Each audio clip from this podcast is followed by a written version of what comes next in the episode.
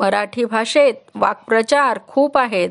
वाक्प्रचार त्याचे अर्थ व वाक्यात उपयोग आपल्याला सहज सोपे सुलभ व्हावे म्हणून आपल्या रेडिओ खंडाळा वाहिनीवर नियमित कार्यक्रम इयत्ता चौथी ते आठवीकरिता वाक्प्रचार अर्थ व वाक्यात उपयोग सादर करीत आहेत कुमारी मिनल अरुणराव देशमुख. उपक्रमशील शिक्षिका विषय शिक्षिका जीप शाळा बाभुळगाव पंचायत समिती अकोला. गुड मॉर्निंग माझ्या छोट्या दोस्तांनो. कसे आहात आपण? अभ्यास करताय ना सगळे? काय म्हणतात आपले वाक्यात उपयोग? जमतायत का? जमतायत? अरे वा!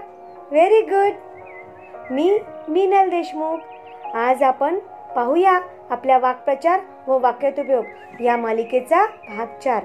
बालमित्रांनो आपण वाक्प्रचारांची सुरुवात वर्ग तिसरी पासून जरी केलेली आहे तरीही हे वाक्प्रचार वर्ग तिसरी ते आठवी सर्व वर्गांच्या मुलांना उपयोगी पडणारे आहेत.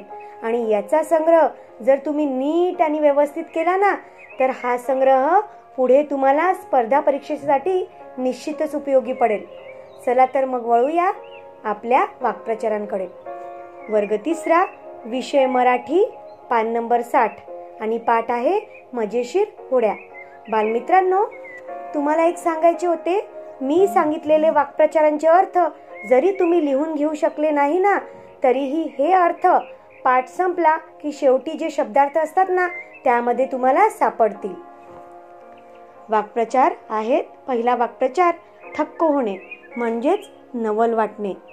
लेण्यांमधले सुंदर कोरीव काम पाहून सगळी मुले थक्क झाली. राजूच्या बाबांनी राजूसाठी अचानक आणलेली नवीन खेळणी पाहून राजू थक्क झाला. तुम्ही पण होता ना थक्क? नंतरचा वाक्प्रचार आहे लचाण निर्माण होणे. म्हणजेच अडचणीत संकटात किंवा घोटाळ्यात टाकणारे काम तयार होणे. वाक्यात उपयोग आहे चंपूला सोडवायला जो जो गेला तो त्याला चिपकला. त्यामुळे एक नवीनच लचाण निर्माण झाले. नंतरचा वाक्यात उपयोग आहे गीताच्या ऑफिसमध्ये तिच्यामागे एक नवीनच लचाण निर्माण झाले. नंतरचा वाक्प्रचार आहे. नंतरचे वाक्प्रचार आपण पाहूया. पाठ विसावा. पान नंबर सदुसष्ट.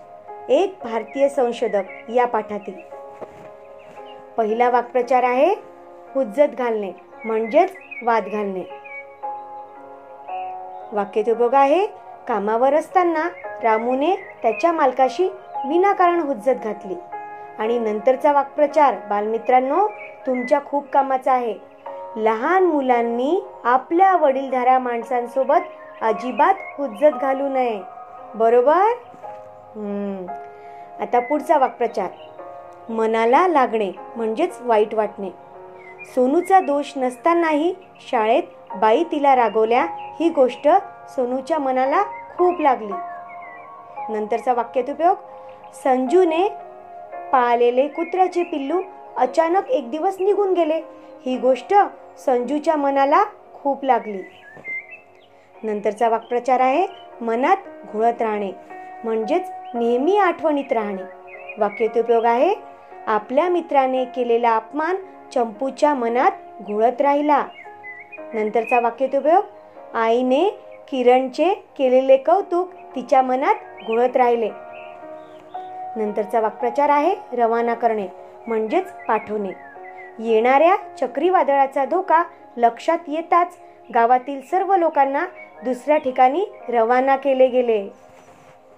नंतरचा वाक्यात उपयोग शालेय स्पर्धेसाठी मुलांना शाळेतून मैदानावर रवाना करण्यात आले. तर बालमित्रांनो समजले का आजचे वाक्प्रचार? आणि हे वाक्प्रचार तुम्हाला वहीत लिहून घ्यायचे आहे. आणि वाक्यात उपयोग मात्र स्वतःच्या मनानेच करायचे आहे बरं. स्वतःच्या कल्पनाशक्तीचा वापर करून. चला तर मग उद्या पुन्हा भेटूया पुढचा भाग घेऊन. धन्यवाद.